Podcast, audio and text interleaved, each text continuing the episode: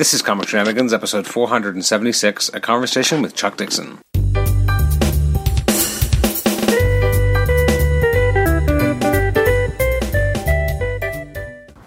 Welcome to the Comic Shenanigans podcast. This is episode number 476, and I'm your host, Adam Chapman. Uh, this is a, a, great episode that I think you're really going to enjoy. It's another conversation with Chuck Dixon, who was previously on the show uh, about two years ago. Um, and uh, before we kind of did a bit more of a general kind of going through his career in comics. Uh, this time was a lot more targeted. We spent a lot of time talking about uh, the recent launch of Bane Conquest, a 12 issue maxi series being published by DC Comics that he's doing with Graham Nolan, uh, his partner in crime, and uh, otherwise known as the uh, other co creator of Bane.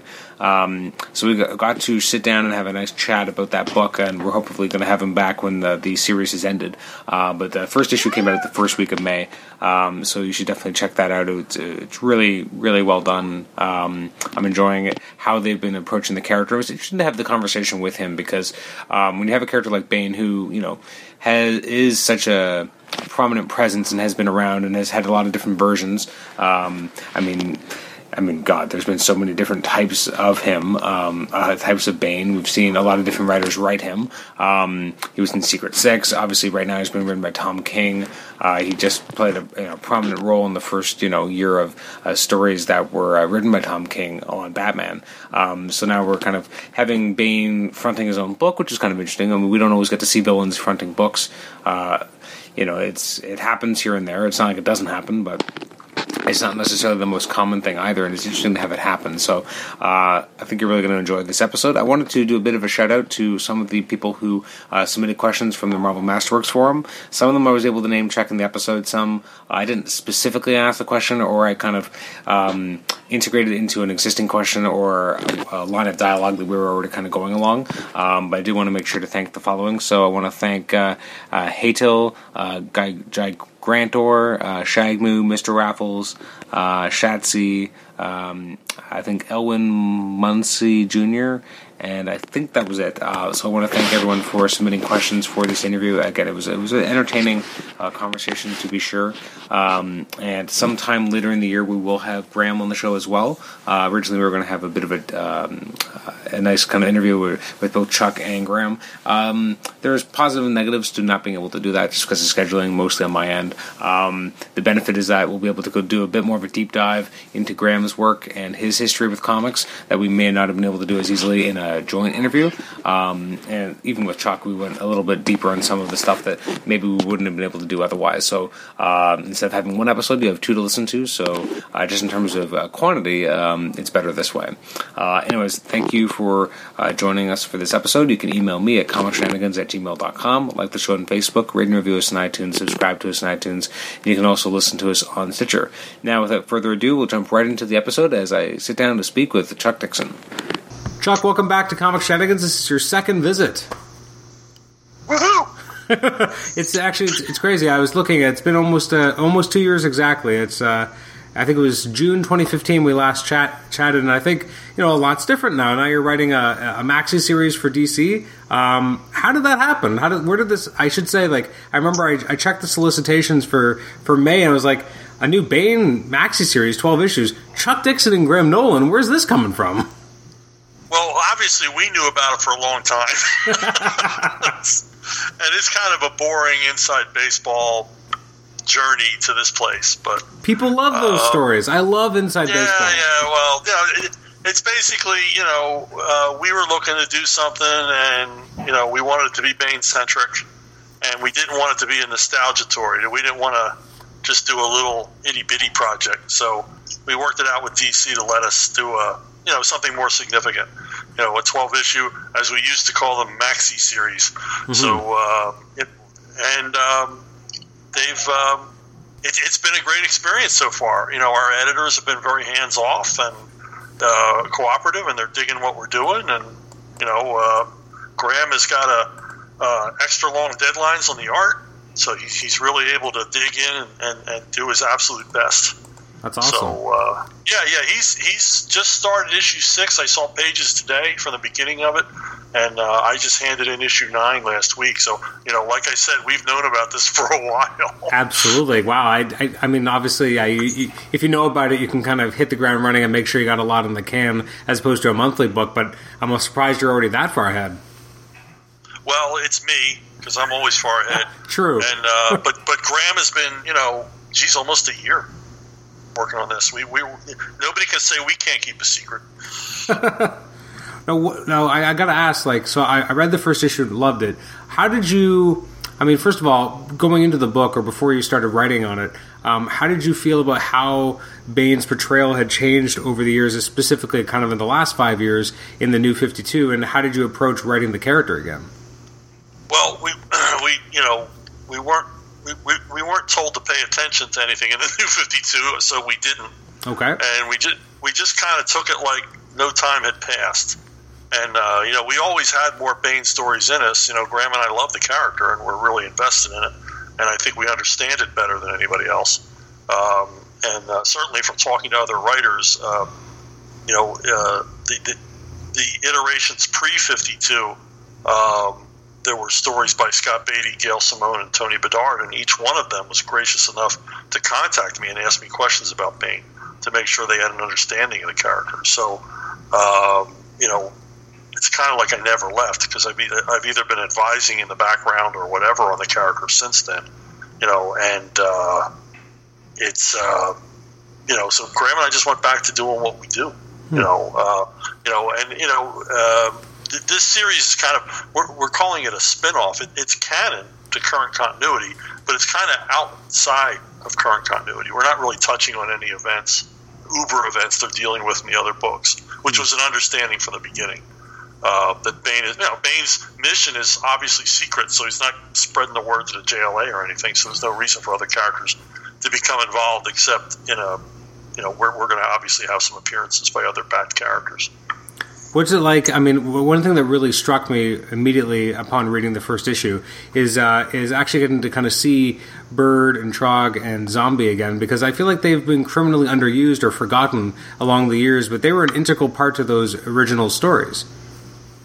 Yeah, they were pretty much only Graham and I would use them. I think they appeared here and there in, in Knightfall, but only as like foils for someone to, for Bane to talk to. But Graham and I always wanted to develop them further and this series gives us, you know, we've got 12 issues. There's a chance to develop the characters, which is what we're doing. They're very, each one of them has an individual relationship with Bane. You know, it's different. They're not just henchmen. You know, they're not just nameless. We, we you know, we learn to care about them and we understand, you know, how they relate to Bane and how he relates to them. So they're his, um, you know, they're they're his wingmen. They're his backup guys. They're his friends. Mm-hmm. So now, I, I, when I originally spoke with uh, Doug Moench, he kind of said that uh, I guess the genesis of the idea of having you know these kind of three kind of henchmen-like characters, at least as originally pitched, kind of came from him. How did you end up kind of developing what these characters became back then, and then uh, obviously using them again now? How did they become well, the, know, the bird, zombie, and trog that we're used to? Well, well, back then, you know, we we had Knightfall going on and we had everything else. And even though Bane was a central figure in Knightfall, there wasn't a lot of room to explore his henchmen other than making sure that they were individual and memorable. I mean, everybody remembers them and everybody remembers their names. Um, so um, we didn't get that much chance to develop them. But but like in any creative project, there's all this stuff that goes unsaid. You know that that there's an understanding that Graham and I had about the characters that this this series allows us to bring out so the readers can see it. They can see what, what our understanding of these characters was. And I think I think some of that, the fact that in our minds they had these deep backgrounds, I think some of that resonated to, to make them memorable because it seems like everybody remembers them and you know so many fans are glad to see them back and you know it's been a long time oh for sure well yeah as i said like when i saw them i was like oh sweet like this is this feels like classic bane just kind of bringing in that classic supporting cast and i guess in a 12 issue series focusing on the character you kind of have to have someone to talk to that the reader's going to find interesting as well and not just you know again a talking post yeah and, and unlike a lot of other uh, Batman henchmen, Batman villain henchmen. These guys aren't disposable. These guys, you know, they mean something to Bane. You know, he's not going to like, you know, like the Joker would kill one of his henchmen just to show what a psycho that he is. but that's not going to happen with Bane. You know, these guys had each other's backs in prison, and you know that meant a lot. Those those bonds mean a lot to them. It's like the bonds made in a in a military or mm-hmm. something when you were when you started writing this project or kind of putting it together, um, was there any of the those kind of three? Was there one you were more excited about writing again? And then as the series has progressed, now that you're already on issue nine, um, did you get surprised by maybe one of the other ones being more interesting to write after all? Um, not really, except that you know, Bird emerges as like Bane's conscience uh, he's the one that he can talk to best because you know, let's face it, Zombie doesn't talk, hmm. and and Trog is uh, he's a more typical thug.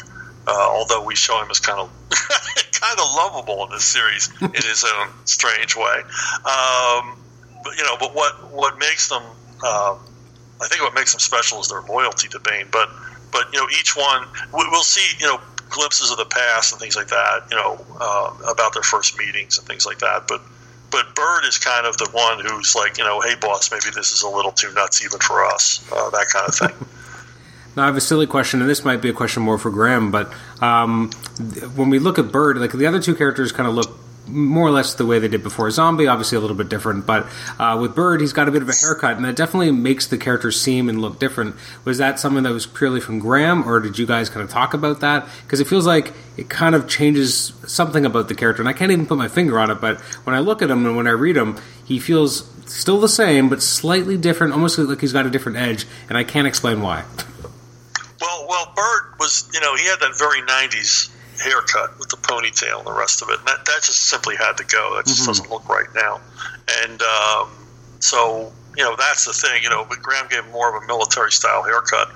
But other than that, he's the same bird. I mean, I mean, we never really got into what nationalities guys were or anything else. But to us, Bird was always the American of the group. Mm. And uh, I, I, don't know what Trog is, and nobody knows what Zombie is. And, and the only contribution I had with Zombie is his different look. Uh, you know, Graham wanted to do the mouth sewn shut, and we'll explain how that works in an upcoming issue. Um, uh, but Graham wanted to go for a real zombie look, where he's basically looks like he crawled out of a grave, and I said that's that's pushing it too far, and we agreed on the uh, the Italian cut suit that he wears now because I thought that was awesome. You know, the, the juxtaposition of this guy. You know, you know, boy, what what, what was that fitting like uh, for that for those suits he wears? I just like the idea that he's like the nattiest of the group, even though he's the most hideous.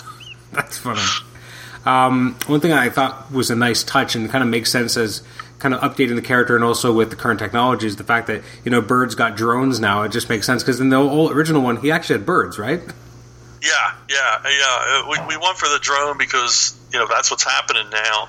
And then, of course, we named the, drone uh, Sergio. This first drone, Sergio, after our good friend Sergio Cariello, who is uh, basically should join Drones Anonymous. This guy's so into drones. That's too funny. Um, now, obviously, like we're only an issue in, so there's I don't want you to give away any surprises, but can you kind of tease certain things that we're going to be doing, maybe in the in the larger scope of things, in terms of where you're going to push Bane as a character and his and his uh, compadres? Well, you know, in, in, the first issue, we realize, you know, Bane realizes that you know um, he uh, there's a there's a global existential threat to Gotham that he doesn't quite understand and uh, this leads into the idea that he's got to extend his reach beyond Gotham. And then, you know, uh, because Bane grew up in a in an environment, a prison environment, where you know to be top dog meant a lot. You, know, you were either at the top or you were nothing. And uh, he realizes now that maybe Gotham's too small for him. Uh, that he wants a more global uh, empire, and so he begins challenging all of the established DCU uh, villain villainous organizations, and uh, anyone you can name, he's he's he's going to go after, not only to to topple them, but to basically take their business away and assimilate them into a larger hmm. uh, cartel, like global cartel. And uh, you know, he wants to be top of the heap, but um, he runs into a lot of resistance to his plans. So um, you know, there's a it's a huge gang war epic. It's a gangster epic. It's basically what we're going for. Cool. Now, what is it like, you know, kind of making like your lead protagonist is a villain, so obviously you get to go to places you couldn't necessarily go with with a you know a typical hero like Batman, etc. Uh, how does that inform your writing or give you additional challenges or freedom? Well, it's it's like you know when you see a gangster movie or you see a heist story and you're like, oh my God, these people are breaking the law, but I sympathize with them. I'm, I'm down with their goals because you know I'm seeing the world through their eyes, and that's what we're going for. Uh, but we're also going for you know uh, challenging people's moral compasses because you're like, oh, Bane's such a badass, Bane's so cool, and then on the next page, oh my God, he's a monster. He did the most horrible thing to this person, and uh, you know it's kind of like with Tony Soprano. You know, your your moral compass was set spinning because each time you started to like the guy and sympathize with him, you realized this this guy's an animal, and uh, so that's what we're going for with with Bane. He's he's not looking to be anybody's sweetheart in this series. Now that being said, I did like the sequence in the first issue where um, you have, his, I mean, you have Batman's trophy cases have certain things, and then Bane has his teddy bear from growing up. Yeah, yeah, he's got a real, you know, relationship with that teddy bear uh, because it's the only childhood item, you know, from his childhood. You know, this this kid didn't grow up with toys, and of course, uh, we all know the significance of the bear. That mm-hmm. it did more than just you know something to cuddle with at night. It actually helped him defend himself in prison. So, uh, and, and we'll be seeing uh, sort of a recap of that coming up. But uh, yeah, the bear the bear meant a lot, and it's I, I just think it's an awesome juxtaposition. This big brawny guy who keeps this child a teddy bear. No, absolutely. I, I, it's that juxtap- Well, it's both the juxtaposition and what you said before that you know you have these moments where you sympathize with Bane, and then you're like, what did he just do? Like he just you know he uh, doesn't he. I'm trying to remember the exact uh, page, but cuts off the other guy's hand. Um, the guy's holding the gun, and suddenly it's cut off.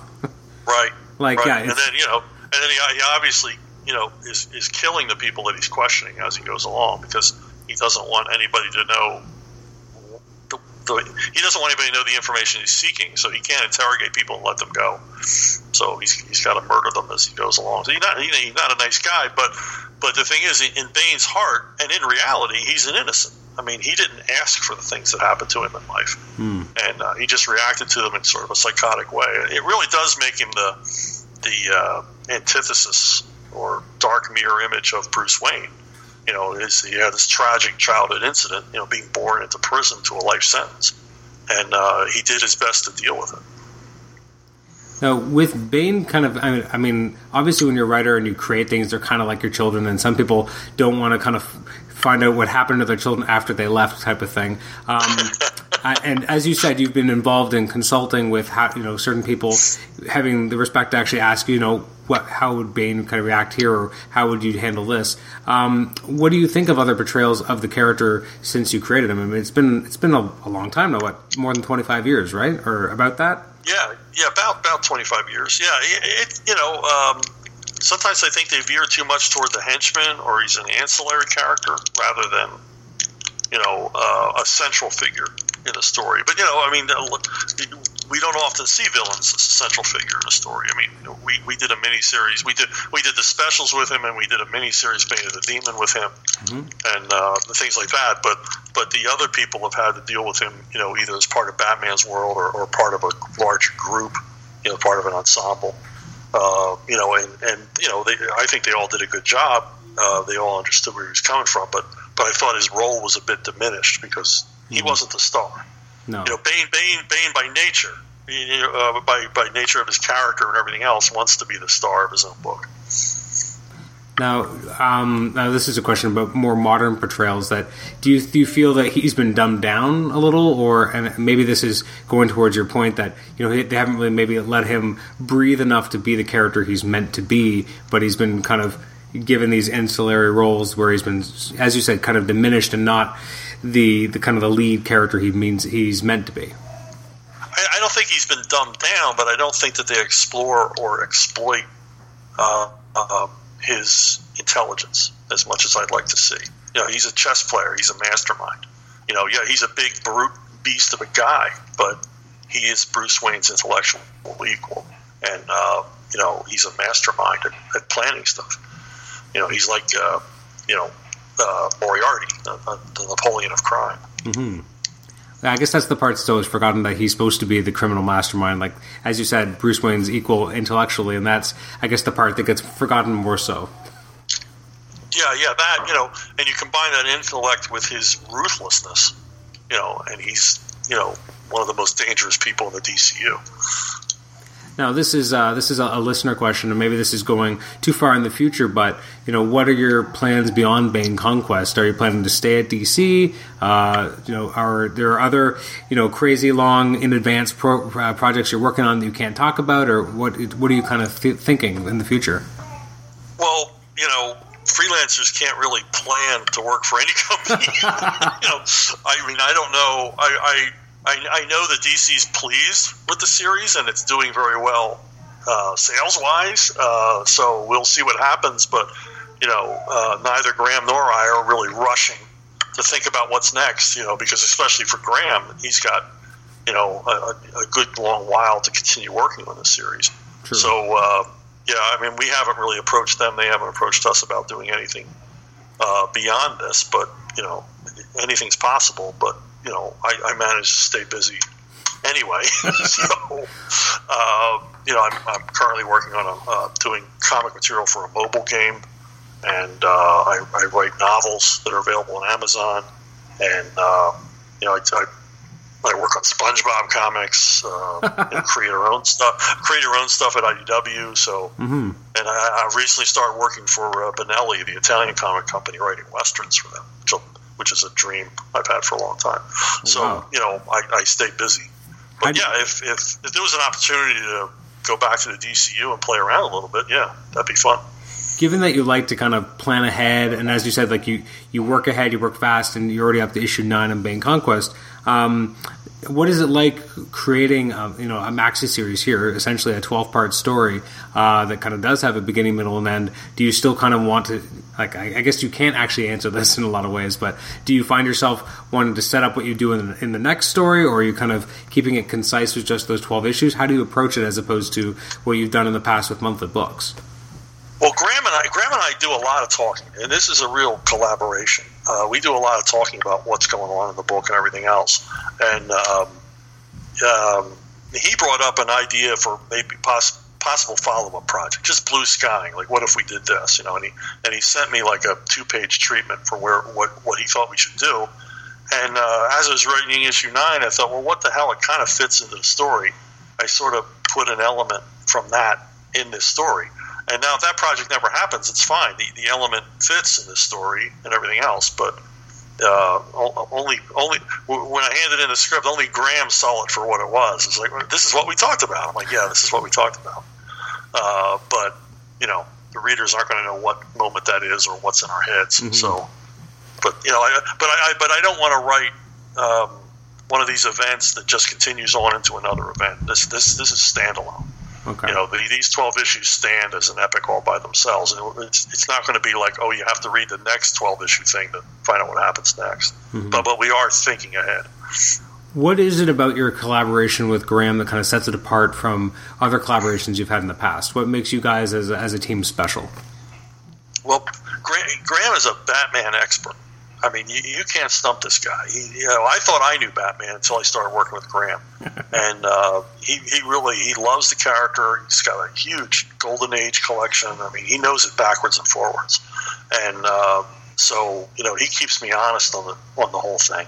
And then you know uh, because we closely collab- collaborated on the creation of Bane, we're we're of one mind, which certainly helps. We're also brutally honest with one another. You know, if I think an idea sucks or he thinks an idea sucks there's no hesitation. It's like, no, we're not doing that. I don't like that at all. and you know, we, we work around it. But you know, generally, you know, 99.9 percent of the time, we're totally on the same page about about what to do. And you know, I think we share the same bitter sense of humor, which fits Bane. when you guys created Bane, I mean. I guess you. I think we talked about this in the in the last uh, conversation, but now I'm blanking on it. So forgive me and forgive my listeners who've already heard me ask this. Um, you know what? What was that creation of the character look like? Like, how did that concept come about? And obviously, this was this part of already knowing that Knightfall was coming. I'm trying to remember the chronology, but well, Knightfall was already rolling along, and and we had a. I mean, a lot of people don't realize when they were reading Knightfall that we were leading up to Knightfall months before Knightfall started. you know, uh, you know, wearing Batman down. There were all these elements that were setting him up for for this this downfall, and um, when we started it, and we started those initial issues um, of, of basically Batman getting worn down, uh, we uh, we had a placeholder villain that we knew was going to break his back. You know, put him out of commission for a year or two years, and um, but we didn't really talk about the, the villain at that first summit. And, and then as you got closer to the day uh, that we were going to reveal who this guy was, obviously we had to create him, and uh, we held sort of a mini summit uh, just to create the villain, and it, it, it, we didn't get very far. And I, I was of the mind that, this character had to be really popular. This character had to click for Knightfall to work because he was in the middle of it. He was the center of Knightfall. And if Bane didn't click, or his, at, his, at, his, at the time his name was Doc Toxic, that was his working name. um, nobody liked it. It was never seriously considered. But we, we would refer to him as Doc Toxic, and he had to click. And, and I made the argument so stridently to Denny O'Neil that he said, "Well, if you think it's going to be so damn hard, you do it." And so, uh, you know, I went off with the general idea that he was Batman's intellectual and physical equal, and that he would have he would be an evil Doc Savage, which meant that he would have uh, henchmen, recognizable, charismatic henchmen, and uh, which I which I knew Graham would love because he's a big Doc Savage fan as well. And so basically, I went home and I thought, well, what would make this guy work? And I always think that a villain needs some hook to make them sympathetic, so that they're not just bad for evil's sake. They have a reason for what they're doing, and in their mind, what they're doing is right. And I thought, well, you know, what if he was uh, born to serve his father's prison term, life prison term, which you know happens in countries like North Korea and places like that. So. Um, and from there, it was like a little bit of Man in the Iron Mask and a little bit of a tough guy prison story. And he just sort of grew from there. And uh, Denny was the one who suggested that he be from Santa Prisca, which was an island that was already established in Batman continuity, and also that he be addicted to Venom, which was already in continuity. So uh, that part of the story is pretty much set, baked into the, what I had to do. And then Graham came up with the idea that Santa Prisca, it's a Caribbean island off the Central American coast. Why don't, why don't we go for a Mexican wrestler book? And at that point, we were off to the races. And you know, I wrote that first Vengeance of Bane thing, and you know, Graham and Eduardo killed on the art, and uh, the, the character clicked. Everybody liked it, so it worked. You know, uh, you know, uh, we sweated it. We really sweated it out, but but the character worked. It's interesting that, like, you know, as you said, like, if Knightfall really would have gone completely differently if you guys hadn't done the work to make Bane such a compelling character. Because uh, I can't even imagine what that storyline would have looked like without having such a compelling lead in the middle. Yeah, because I mean, we, we were coming off of the death of Superman. Superman had just been killed by basically a, a giant space thug. You know, uh, who yeah, while it was an epic battle and it's a very dramatic story, uh, that character I can't even remember the character's name. He's he's not very memorable, and nobody really ever wanted to see him back again. Uh, you know, he was a cipher, you know, mm-hmm. which was fine. You know, that's, you know, he was kind of a, you know, a monster of the month, the, the kind of character that Kirby would have show up, you know, beat up the Fantastic Four for two issues. Uh, and, and that was fine. But, you know, Batman called for something else, not just a brute. Otherwise, we could have just used Killer Croc. That's true. Who actually did sh- a memorably? You did get to write some good Killer Croc during Knightfall. Oh yeah, everybody was in Knightfall. That's that's another reason for its success. It's a classic Batman story. It's got all the great villains in it, and we, which we were encouraged to go hog wild with. Now, actually, I have a few. I, I've, actually, I had a lot of listener questions, but uh, one was uh, aside from Bane, who is your favorite of Batman's rogues to write? Um, the Riddler, even though he's hard to write, you know, at least to do a Riddler story that satisfies my criteria, he's very hard to write, which is why I, I I didn't write him that much when I was on the book, but I love the Riddler. I, I loved him ever since I saw Frank Gorshin mm. as the Riddler. He's just this an awesome character. I love that template. That I love his modus operandi. But boy, it's it's not easy to write. No. To make those make those riddles work. And every time I I had I had so many riddle books. And they weren't they weren't even helpful because I still ended up having to make up half the riddles myself, and that's like torment. Wow. That that would be a lot of work to make it yeah, work. Yeah, it was. It was probably a lot more work than you know than I put into any other stories because um, you know Graham and I did that that that like three or four parter, uh, that was to me the, the, the my ultimate classic Riddler story. But man, I was tearing my hair out. It took me two years to come up with basically the theme. Wow. And when I explained that Graham was based on baseball scoring, he just looked at me like, "You're out of your mind." how, how are we supposed to make that dramatic? But we did. Wow. So. Um, was there ever a villain you wanted to write but never got the chance to? Specifically, um, specifically Batman villain. Going back to the '66 show, I would have. I, I, asked over and over again, why could I have um, the Bookworm? Ah. I thought that was a great. That was so much like a classic Batman villain. That was one of the few that they created for the show that really would have fit right in to Dick Sprang and Bill Finger's era in the 50s. But uh, they, they, they, we couldn't touch them at the time. And plus, Denny Denny despised the 66 show. So, oh, really? Yeah, yeah, he really hated it. I guess it'd be a lot harder to integrate. Yeah, yeah. When I, whenever I would make references to the show, I would have to hide them in, in the script because I mean, I, I, to this day, I don't think Denny understands why I named the bridge across Gotham Harbor the Westward Bridge for Adam West and Burt Ward. and, and, then I, I, did a scene where um, Batman basically does a bootleg turn in the Batmobile, and Robin gets thrown up against the windshield, and he says, "You know, you could warn a guy next time." So it was little things like that that made me happy. Um, was the uh, who was your favorite of Batman's quote unquote lamer villains? Uh, Calendar Man was fun to write. Hmm. Um, he's pretty darn lame.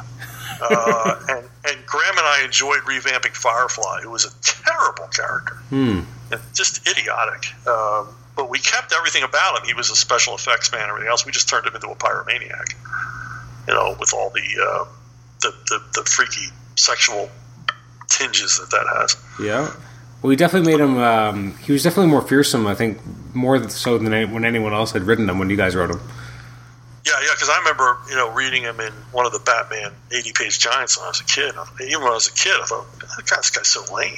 He just uses he just uses lights and his, his, costume was ridiculous. You know, he had an antenna. Well, what did they? They did nothing. They were just part of the outfit. Um, and he had a, and he had FF on his chest. That's right. just in case anybody forgot his name. this is a little bit of a stranger one, but uh, what's your favorite piece of Bane merchandise that you've seen? Oh wow, there's been so many cool things. Um, there's a Bane uh, flash drive that's really cute, hmm. and. Uh, Actually, Sideshow has an awesome statue coming up of, of classic Bane standing with his one foot on the bat signal. Oh, nice. That I'm, that I'm, anxious to see. But yeah, I've got, I'm looking at a shelf of Bane action figures here. There's like dozens and dozens of them. Your house looks like a shrine really to like, Bane. They, they, made a plush um, teddy bear, Osuito, recently in the Bane costume. That's that's pretty cute. That seems like such a weird juxtaposition. yeah, yeah. I don't know whose idea that was, and we had to remind them that, that we created that character. You know, he just didn't come out of nowhere. No. Uh, what other portrayals of Bane have you have you enjoyed in other media that haven't been comics? I I love the first his first appearance on Batman animated series, mostly because Henry Silva did his voice. I was just so thrilled by that because when I was a kid, like Henry Silva was one of the baddest of the bad guys, and uh, it, it, was so cool to hear his voice coming out of him. But uh, and generally, the, the through all the animated series, I've really enjoyed his portrayal. About live action? um, I mean, I gotta say Dark Knight Rises because you know, that made him a household name, and it was closer to what Graham and I created. I thought he looked cool in the Schumacher movie, but of course it was moronic, and they just treated him like a dumb, dumb thug. But yeah. uh, but but you know they, you know they made a lot of toys. so, yes, they did. So it sort of helped cement him in the canon, so that next time that next time that uh, they needed a, a badass, um, they they got they came around to Bane. And I really think in the Nolan movies they knew they had to end the trilogy on, on a purely action film. Mm. And, you know, Bane is, that's it, man. He's the number one candidate. If you want to knock down Drag-Out fight with Batman, he's the guy. That's true. Uh, it, Killer Croc has been a step too far into the science fiction weird realm. Yeah. So. If uh, if DC made a, a, Knightfall animated movie, who would you prefer to voice Bane if it was done today? Oh, Danny Trejo. Hmm. That actually that that would be awesome. Yeah, I, he actually has voiced it before, and he sounds great. Oh, has he? Which which Yeah. version? I think I, I'm not sure. I think in one of the computer games, Oh, really? Wow. Danny Trejo does does his voice. Wow, I'm remiss because I'm sure a listeners being like, "Of course he has them." Like, I, I didn't Yeah, realize yeah, that. I don't play the game, so I don't follow it. But I know I know I've heard his voice as Bane. So Wow. yeah, that that would be a. I mean, that's it, man. He's got the timber and obviously the accent, and uh, you know nails it. Now, uh, as I said, we have a lot of listener questions, so I'm going to dive into a bunch of those if you don't mind. Sure. All right, so we have, uh, uh, I think it's Gigantor, asks, uh, what are your opinions on political correctness in comics, and how has this changed since you were writing comics in the 80s and 90s? Well, um, you know, we didn't have to be so careful back then. Uh, you know, everybody's so easily offended. And it's not so much political correctness, it's political content. I mean, I think it's pretty well known that I'm politically a conservative, but I've never put that in my work. And I never want to. Uh, not in an escapist book, anyway. Uh, not in, a, in superhero, mainstream superhero fiction. I've, I have no desire to put my politics in because who, who, who cares? You know, um, my, my, my opinions don't overshadow Batman or Superman or whatever character I'm writing. So, um, you know, I, I prefer they just leave the politics out of it. And uh, the recent spate of you know highly political comics, you know, highly opinionated, almost op-ed comics, is kind of disturbing um, because you're just ticking off half your audience. I mean, the country's pretty much divided 50-50 with a lot of people who simply don't care. And you're even ticking off the people who don't care because they, they don't want to see politics in the work. They don't want to be lectured to. So I think just, you know, stay the heck out of it. You want to do a political comic, do a political comic, but keep Batman, Superman, Spider Man, and the rest. Keep them out of it. People don't read comics for that reason, and, and sales are showing it, particularly at Marvel. They're just rejecting it. Mm-hmm. And I, I can see why. You know, it's just unpleasant. I didn't like politics even when I was a kid. I remember, uh, I think it was Gary Friedrich wrote an episode of Daredevil which he showed the police beating up hippies. And I, I wrote a letter to Marvel, and I got a postcard back from Stan uh, saying, you know, well, we're sorry, we'll do better next time. You know, I just didn't think the, the comic book was the place for that. For sure. Well, and uh, so this uh, this listener also wanted you to know that uh, he loved your adaptation of The Hobbit. Oh wow, that was a blast to work. on. That was a blast to work. What- Cruel though, I had to cut it so much. Well, no, like what, what- Unlike Peter Jackson, I had to cut a lot. that that was kind of his comment was that he preferred yours to what he thought was an overly bloated version of The Hobbit by Peter Jackson. I had to cut out Beorn. Beorn was my favorite character in the book, and I had to cut him out because there's simply no room. How how long was that project? Um, I think it comes out to like 124 pages, but there was a lot of uh, like you know almost splashes and stuff. I mean, we, there had to be eye candy in it, hmm so you had to leave room to, to show off that art, and uh, so so deep cuts had to be made. I, I must have read the novel 16 times, and um, to, to as a testimony, I still love the novel, uh, but you know, going through and cutting out stuff and, and you know telescoping events, it was it was tough.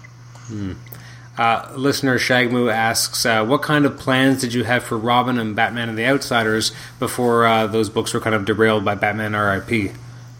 I, I, I had I can't really remember where we are going with Robin because there was so much discussion back and forth. I kind of got lost in what it is they wanted. But Batman: and The Outsiders, uh, if anybody remembers what I was doing, um, I think I got to the point. See, I can't remember what was published and what I, I wrote. A, I wrote a lot more than was published. I wrote way past, you know, my cancellation point. Um, but they, but the the outsiders discover that an alien race has created a, a subterranean lake beneath the surface of the moon for whatever reasons they don't know, and so they recruit Aquaman, take him to the moon, and he dives in. You know, they, they, they insert him into the subterranean ocean to see what's what and what the aliens are up to. Basically, they're breeding aliens for an invasion of Earth. You know, sort of breeding them locally. so, uh, I can't remember a lot more details than that, but but there was a lot of relation stuff and everything else that I'd worked out. There was a lot more. You know, I really I, I had a lot of uh, long ranging plans because I thought that's what ensemble books called for. You know, a more complex storyline. Mm-hmm. Uh, listener Mr. Raffles first wanted to ask: uh, Is there is there any chance for a Way of the Rat omnibus? Because they heard about it on uh, the previous podcast we did, and they were immediately sold on it. Oh, I mean, I don't know. I don't know. I mean, you know, it's at Marvel. Disney owns it. Um, they've, they've gotten close to making a film a few times, but I, I don't know if they're ever going to collect any of that CrossGen material. Uh, Way of the Rat would be good because we did get to close the story, kind of close the story out mm-hmm. uh, with issue 24. That'd be a nice fat book. I mean, of, uh, of of most of those CrossGen books, it was more insulated and kind of stands on its own better than most of them did. Yeah, I resisted the Uber story on in almost everything I wrote. I really didn't, because uh, when I did El Cazador, it had nothing to do with the rest of what was going on across Gen, uh, and happened in the real world, uh, not some planet where there were pirates. Uh, but yeah, Way of the Rat, we pretty much made self-enclosed, and God, it, it's such a gorgeous book, such a gorgeous. Jeff Johnson just uh, that was a true collaboration as well. I mean, because we were on site with one another and created the book together. Mm he made such a, a, a, rich visual world for that book that you know I, there's not a lot of artists could have done what he did. That really made it click, and we really bounced off each other well. And boy, he did some funny stuff too. There's a lot of laugh out loud stuff in there. And you know, you can write funny, but if the artist isn't on board with you, it's not going to work. Hmm. Uh, but there's one page that still makes me laugh just by looking at it. It's just, just the visuals he put together on it are just hysterical. Which page was that? There's a page. It's a double page spread, and Popo. We see Popo in combat for the first time. so they got this. You got this macaque, this monkey with this long tail. And I said, you know, he basically goes Bruce Lee on these guys, you know, knocking everything around. Well, instead of doing like the standard jump kick, you know, doing a monkey version of Shang-Chi, um, Jeff freezes him in the middle. He's upside down in the middle of a backflip. And it's just so funny. I mean, it's like, it's so, it's such a monkey move. You know, he doesn't have him imitate a human. He has him act like a monkey, and he's just upside down with the tail flying. It just cracks me up every time I see it. so I, I, think I actually, now that you mention, it, I do remember that. yeah, he gave me the original before he left CrossGen, which I was just I treasure it. That's awesome. Um, from the same listener, uh, would you ever want to write Batman again, or have you told all the stories you wanted to tell with the character? No, I, yeah, I could I could go back to it again. I'm really, I mean, I didn't stopped writing Batman because I was done, because mm. I was out of stories. There's, there's a lot of reasons. You know, I was on it for 11 years. It's a long time. It doesn't mean I'm finished. Yeah. You know, especially after the break. yeah. had, a, had some time to rest from Batman. but uh, I love Gotham City. That was to me, Gotham City was the most compelling character of all of it. Just city itself. And that kind of you know comes out in the fact that you wrote so many different bat related characters it's set in and around Gotham that kind of speaks to that. Yeah, and I tried. I, I worked real hard, and, and Graham was a big help with I, to make it to do repeat locations and go back to places again and try to establish a sense of a real city. And uh, you know, we, we worked really hard at that, and uh, I think it paid off. I mean, it, it seems to me the city seemed very real. Mm-hmm. Uh, question from a, a, listener named Shatsi. He says, uh, I read Robin Annual number five, which is Legends of the Dead Earth theme, and for the first time, uh, some of the story elements look like they were inspired by classic sci-fi movies such as Logan's Run and Soylent Green. Were any of these sci-fi movies and or others inspiration for this future Robin story? Uh, I believe that was art by Flint Henry. So all bets are off. Flint is a uh, God only knows what influenced Flint's visuals on that stuff. He, he's uh, he's a madman, and uh, you know he crammed that book with so many images that you could basically say, you know, he just took all of sci-fi and fired it through a funnel in once of those pages. All right, moving on then. Uh, from the same uh, listener, I wanted to know how did you get involved in writing Team Seven, and what did you enjoy about writing it?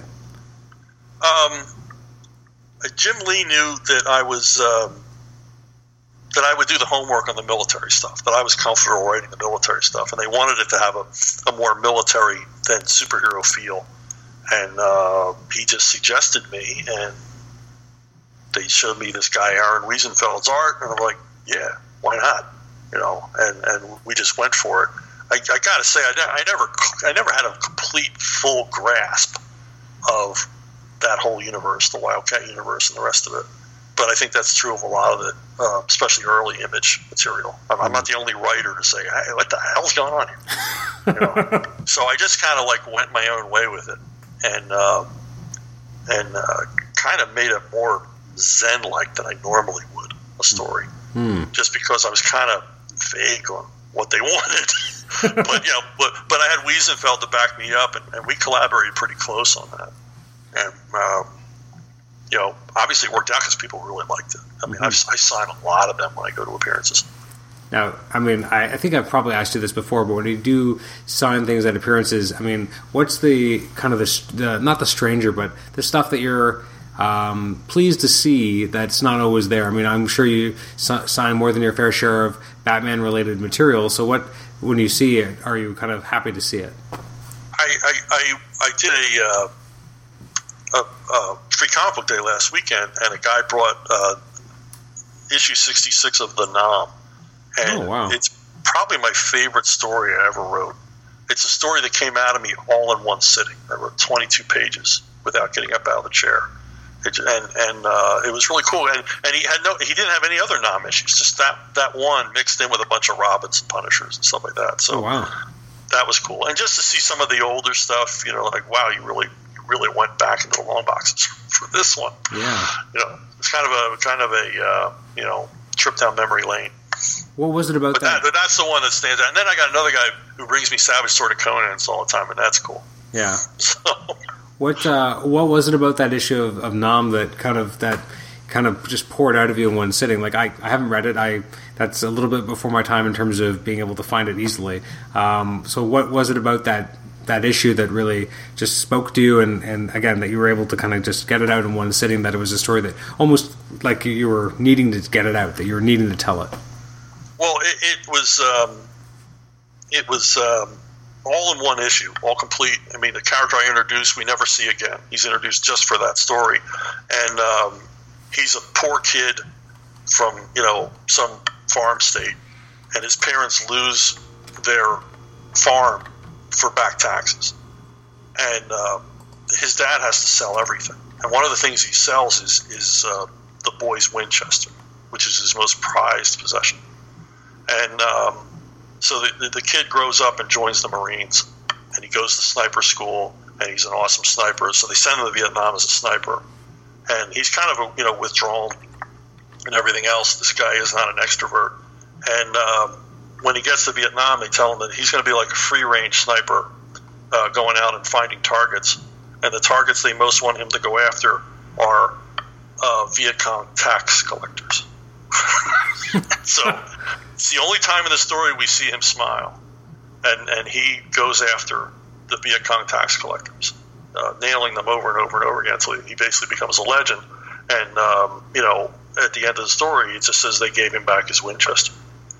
And you know, a story I think we've all shared our frustrations with the IRS.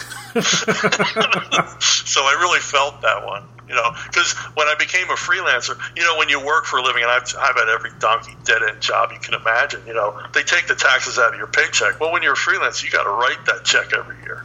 and that brings you a whole new understanding of, of how much they're dipping into your life. And so I think all of that frustration came out in that story. Well, what issue number was this again? It was number 66 as a Michael Golden cover. Wow. Um, I, and I'm sure we've talked about this before in the past, but you know, what was it? What was it like writing the Nam book? Because you you actually had quite a bit of a run on that. Yeah, well, well, when when, when Doug Murray and Don Daley had their falling out, which I never quite understood that what that was about. You know, Doug left the book. Don offered it to me. I didn't feel right because I'd never served and I, I didn't go to Vietnam. Um, you know, uh, I, I came of age in '72, and the lottery had ended. You know, they weren't drafting guys anymore, and um, even guys I knew that joined ended up going to Germany. They weren't. They were just weren't sending guys to Vietnam anymore. So I missed out. missed out. I, I dodged a bullet. I didn't go to Vietnam. So uh, you know, I'm not ashamed to say that. I mean, who wanted to go? So actually, I had a friend who wanted to go, but he was nuts. But but um, so I didn't feel right about it. And Don said, "Well, call Larry, Larry Hama, who was a Vietnam vet and was my editor and was instrumental in creating the Nam series." And uh, he said, "Call him." you know, see what he has to say. So I called Larry and I said, look, this is what they offered me. I don't feel right. I'm not a vet. They should find a vet to write it. And Larry said, you'll do the homework. I know you'll do the homework. And I know you respect our military. You're not going to do anything that disses the guys, you know, do anything negative or anything like that. He goes, you'll do the homework, which I did. And uh, I talked to hundreds of vets. I mean, Wayne Vansant was a Navy veteran. He was drawing the book. And he introduced me to dozens of guys and uh, we would talk on the phone. And you know, they would either give me story ideas or I would run my story ideas by them to make sure they were authentic. And then I did tons and tons of reading. So my friends would, would, would just tell me, "Hey, hey, talk Vietnam," and I would just rattle off, you know, jargon, you know, mm-hmm. sentences of, of Vietnam gobbledygook. What was the, the, the feedback you got from people who actually did serve? Like, did you hear get letters from people? Like, what was their feedback? Yeah, I never got anything negative. Never got anything. You know, the thing I learned was is that you know the one thing that was true about all Vietnam vets is that none of them agreed with each other about anything because the war was so long. Hmm. It changed in nature from from one phase to another. And I remember I wanted to do a story where Montagnard tribesmen betray a long range patrol and uh, I told this to a veteran. He got he got incensed. He got angry. He said they would never do that. They were loyal to a fault. They would never have done that. And about a year later on the book, I was telling another guy, you know, well, this other guy was telling me the Montagnards would never betray them, and he said, ah, they'd sell us out for a dime. so, so I never did the story because I thought, well, you know, I'm not sure where we stand here. But but I never got anything negative like that could never happen or that was ridiculous. I mean, mm-hmm. I really tried to hew to uh, the feel. I mean, I, I, I in, in, my novels, I have a lot of military characters, and um, I, and I talk now to guys coming back from Afghanistan. I talk to a lot of guys coming back from Iraq. And one one Marine vet did three tours in Afghanistan. He read the books and he said, "You you write just the way we talked." And I hmm. thought that's that's all I need. Yeah, that's that's the best thing I could possibly hear. That I didn't get it wrong. What do you think it says about? It's always interested me that a book like the Nam existed at all. Like, I mean, I, am born in '83, so obviously I'm a, I'm a, different generation. But it's just interesting to me that there there ever was a book. I mean, it ran for you know what six, seven years. Um, yeah. You know, uh, what I, I guess I'm, I'm, curious. What was the feeling around the offices at the time? How did this book exist? Um, what was the focus on it? Because it definitely is very different, obviously, from what you know typical Marvel fare is. Well, it came out of a magazine Larry created. You know, he, Larry brought back Savage Tales as a Western and war anthology book, and basically put Doug Murray and Michael Golden together to do books about the Vietnam experience. You know, which Larry was interested in because, as I said, he was a vet himself, and he thought it was about time. You know, and the movies were beginning to show Vietnam as well, uh, and take a you know, an unjaundiced view at, uh, at the war. And he thought it was about time the comics did it too. And I think just sheer force of will Larry was always sort of outside of the Marvel mainstream because he was doing the Conan books and he was writing GI Joe, which was their best-selling title at the time, hmm. uh, and you know, outselling X Men, which gave him a certain amount of juice. And he wanted to get edgy, you know, and uh, he came up with the Nam, and you know, the, the response was terrific. I mean, people really liked the book, and uh, you know, say it, it ran for quite a long time even though conventional wisdom would have said this is this isn't going to be popular subject matter, and it, and it was a very serious book that didn't shy away from the controversies about the war, and showed you you know you know it wasn't a you know combat happy joe's kind of book no definitely it was not. it was it was you know a lot of times was a downer uh, but it was honest and you know showed uh, showed our guys in, in the light that you know they, they were in a noble fight they were you know they were courageous, everything just like any other war, and, and deserving of um, of respect for for you know the sacrifices they made, which was Larry's whole thing. That's at the core of GI Joe, even you know that that you don't you don't show our guys in a bad light because you know they're doing what they swore to do. Mm-hmm. So um, you know, but it, it's all Larry. I mean, that book never would have existed with without Larry behind it. I mean, that's not an idea Marvel would have had on their own. Do you think um, a book like that could exist in today's marketplace, but with more modern, you know, wars or theaters of war, or do you think that the time has passed for a project like that, or does it need someone like Larry Hama to really shepherd it through? Well, it, just needs someone with the cojones to publish it. I, I absolutely think because I mean, remember, you know, most of our business concentrates on the superhero. You know, even though there's a vastly, you know, there's a really diverse amount of material out there, it's still primarily superheroes are the drivers. But once upon a time in the '70s, you know, Sergeant Rock and Haunted Tank, they they were the they were the sales leaders at DC. I mean, they you know they way outsold those books, and and war books are, are a way to reach the more casual reader. I certainly think that a, a, an earnestly done book about Afghanistan, Iraq, the war on terror would would do very well. I mean, I know from my time on GI Joe at IDW that all of a sudden my fan base shifted to vets you know, hmm. guys back from Iraq and Afghanistan. I, I did an appearance at a comic shop near MacDill Air Force Base, and all the guys came over. You know, and they brought me a, a, a, a coffee mug from Special Operations Oh, that wow. they that they, they wanted me to have, and everything else. And and you know, it's, and that and that's how I ended up talking to a lot of vets because of their interest in GI Joe. And um, but I certainly think not to put down GI Joe, it's a wonderful book and everything else, but a more realistic war book, I think it would certainly go over. Uh, because you know uh, the movies about the war on terror are certainly popular. So why not a comic? Um, to shift gears for a second, what are the chances of this is a listener question? What are the chances of a Joe Frankenstein sequel? Um, you know, it's all about money. We're talking to somebody now about uh, uh, GI Joe feature, or not GI Joe, Joe Frankenstein feature film. Uh, but of course, you know that's pie in the sky. You know, because you know.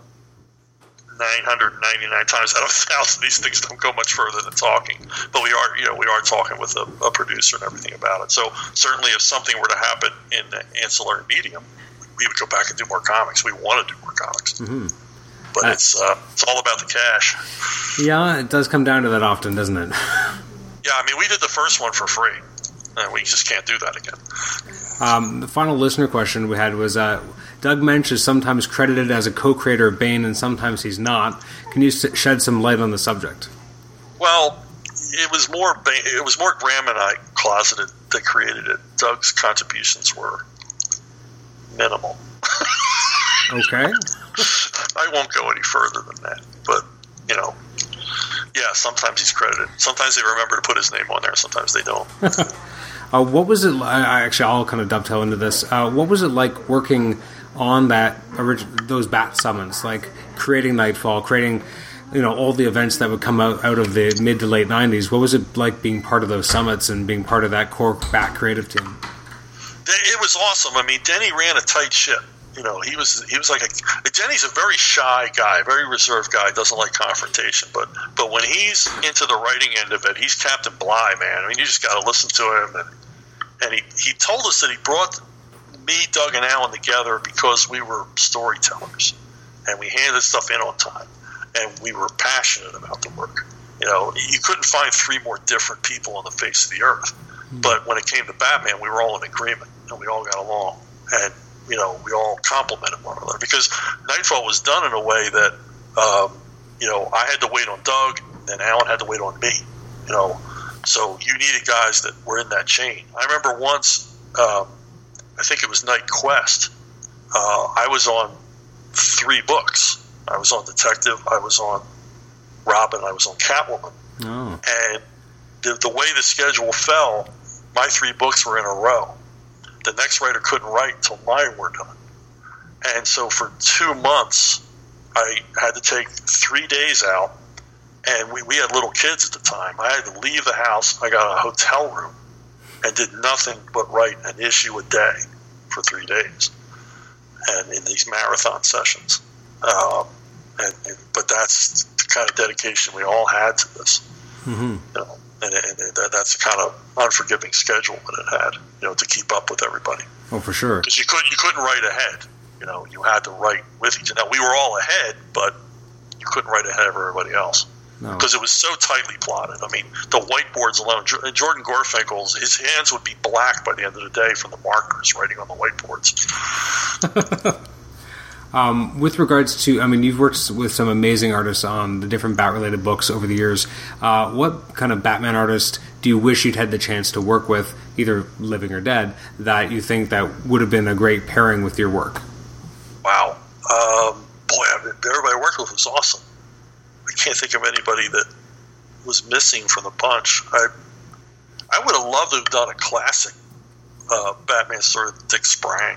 Mm. That would have been cool. In fact, we had proposed a Dick Tracy Batman crossover, which King Features was wild about, but DC was was very cold on. Why do you and think that was? Done, it, it, would have been done in the old Dick Sprang style. Why do you think DC so, was cold on it? Well, in any crossover, the first question is what's in it for us, and uh, I think that DC thought Dick Tracy was, you know, well, not this is a play on words, but he was old hat. Him and his old hat were old hat. You know, uh, I don't think so. I think it would have been a really cool project. Was this after the Dick Tracy movie had happened or before? I think it was after. I think mm. it was after. But King Features would have been, you know, Disney would have had nothing to do with it. King Features would have been the controlling factor. We either wanted to do, you know, Dick Sprang inked by Graham, uh, which you know, or you know, some other permutation, but really get that that '50s Batman style look, you know, which was obviously grew out of Chester Gould style. So the characters just seem to be destined to be in a story together. Yeah, now now that you mention it, it's sad that we haven't seen that. yeah, yeah. I mean, you know, the Dick Tracy villains meeting some of the Batman villains just would have been awesome. Actually, yeah, two great detectives, and yeah, you have what Prune Face and uh, Funny. I'm trying to think of them all now. Oh, Prune Face and the, the, the mole. Oh, yeah, the mole. That's right. Yeah, I mean the problem with Dick Tracy villains, they're like Punisher villains. They all died at the end of their stories, but yeah, you know this would have been a, an Elseworlds kind of thing where they could be alive again. Um, but, but you know, Flat Top and Joker, you know, on the town would have been great. Um, I guess this is this is actually a, a better uh, last listener question is uh, how does it feel knowing that you've written more Batman stories than pretty much anyone else and have defined the character for at least a generation of readers? It's it shocks me because it never seemed like work. Uh, when someone pointed out how many pages I've written, it just stunned me because I really didn't think I really thought I was not that high up on the prolific scale, but but I am, you know. But because it never seemed like work, it just it was fun. Excellent. And um, what else can we look forward to seeing from you? You mentioned a few of your other projects uh, before, obviously Bane Conquest, but what else can we look for? Uh, I have a new novel out called Blooded. It's available on Amazon and paper and on Kindle. It's a, a vamp- vampire story. It's a one-off thing, and uh, I recently did a uh, fourth book in my Levon Cade series, which is a vigilante justice Punisher style crime series. And uh, there's others. Just type my name in on Amazon, they all pop up. So I've done, uh, my Blooded is my twentieth novel, and I'm also surprised about that. wow, twenty novels. Yeah. Did you get yourself get yourself something special to commemorate the occasion? No, I just started the next novel. oh, they give me something to work on in between other projects because you know I'm always ahead, so I've always got time on my hands. And you mentioned some projects with IDW as well, right?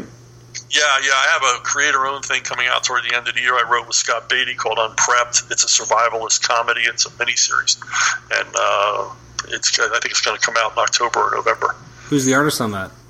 It's um, Marlon Shoop. Uh, he's a frequent Archie artist. An awesome storyteller, just an awesome storyteller hmm. with um, with colors by Brett Smith, and it's it's kind of a different thing for me because it's it's a straight up comedy.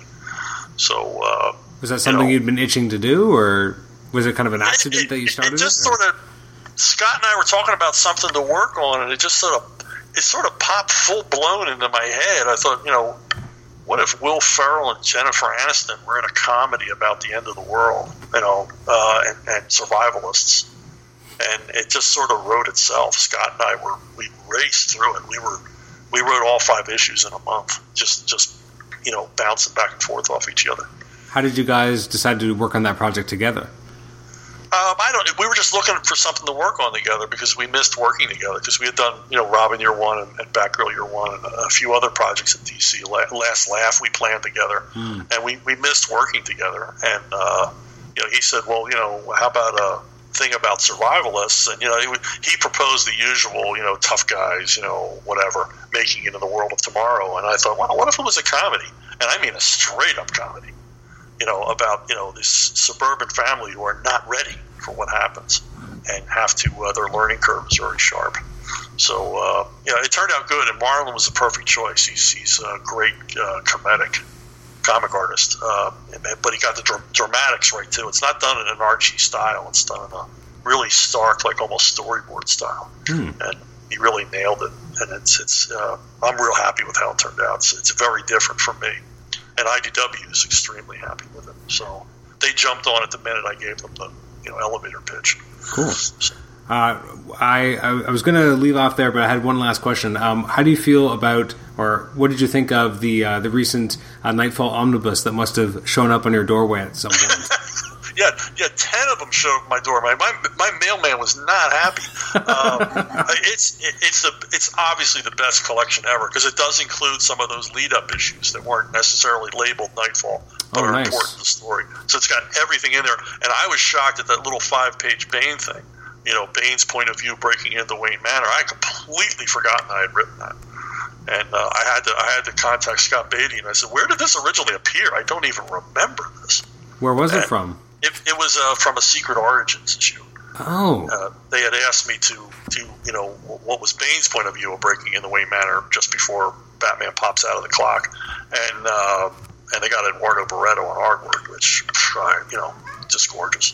now I don't think it's come out yet. Have you received the second volume of the omnibus yet? No, no, that's not out till October, so I won't That's see not- them till like September. Okay. But that again, I, I think that completes it. That's got, it's just got everything in it. I mean, it's just an awesome package with lots of original art. Well, I think the big thing for collectors of uh, for those who've been buying the collected editions is I think it's going to be the first time uh, that the search is actually collected in in this type of format because in the three giant uh, paperback volumes that came out a couple years ago, I'm pretty sure they was that was omitted. They had the Crusade, yeah. but not the search, and the search has kind of been this white whale for people that want to have it collected and want to be able to Right. read that story, but have never been able to do that. Yeah, it really was a sprawling epic. I mean, it just went all over the place. Because I, I remember at the summits, a couple of summits, we had Jenette Kahn there because she could answer questions about publication schedules and things like that. She should simply get on the phone hmm. and schedule time at the printing presses. You know, because we had we were just sprawling out all over the place with, with that thing. It just uh, took on a life of its own. It was an amazing experience, absolutely amazing experience. And as I said, it's a testament to Denny O'Neil that it was able to be so you know kind of flawless because there's so much material, but uh, everything is in lockstep with each other. Yeah, and it's all. I mean, all the dramatic high points were built into it. I mean, it's just a story that is so rich in stuff that you could do. I mean, the end of that first day, we were like on the edge of our seats, just champing at the bit to get started. Excellent. Well, Chuck, thank you so much for joining us again, and uh, we'll have to do this again sometime. Hopefully, not uh, two years next time. Yeah, well, let's uh, let's do a wrap up with the Bane Twelve. Actually, that's a great point. So next year, uh, after uh, the Bane mini, sorry, maxi series is complete, we'll uh, have you back. Fantastic! I would love that. Excellent. Well, thank you so much for joining us. Oh, you are very welcome.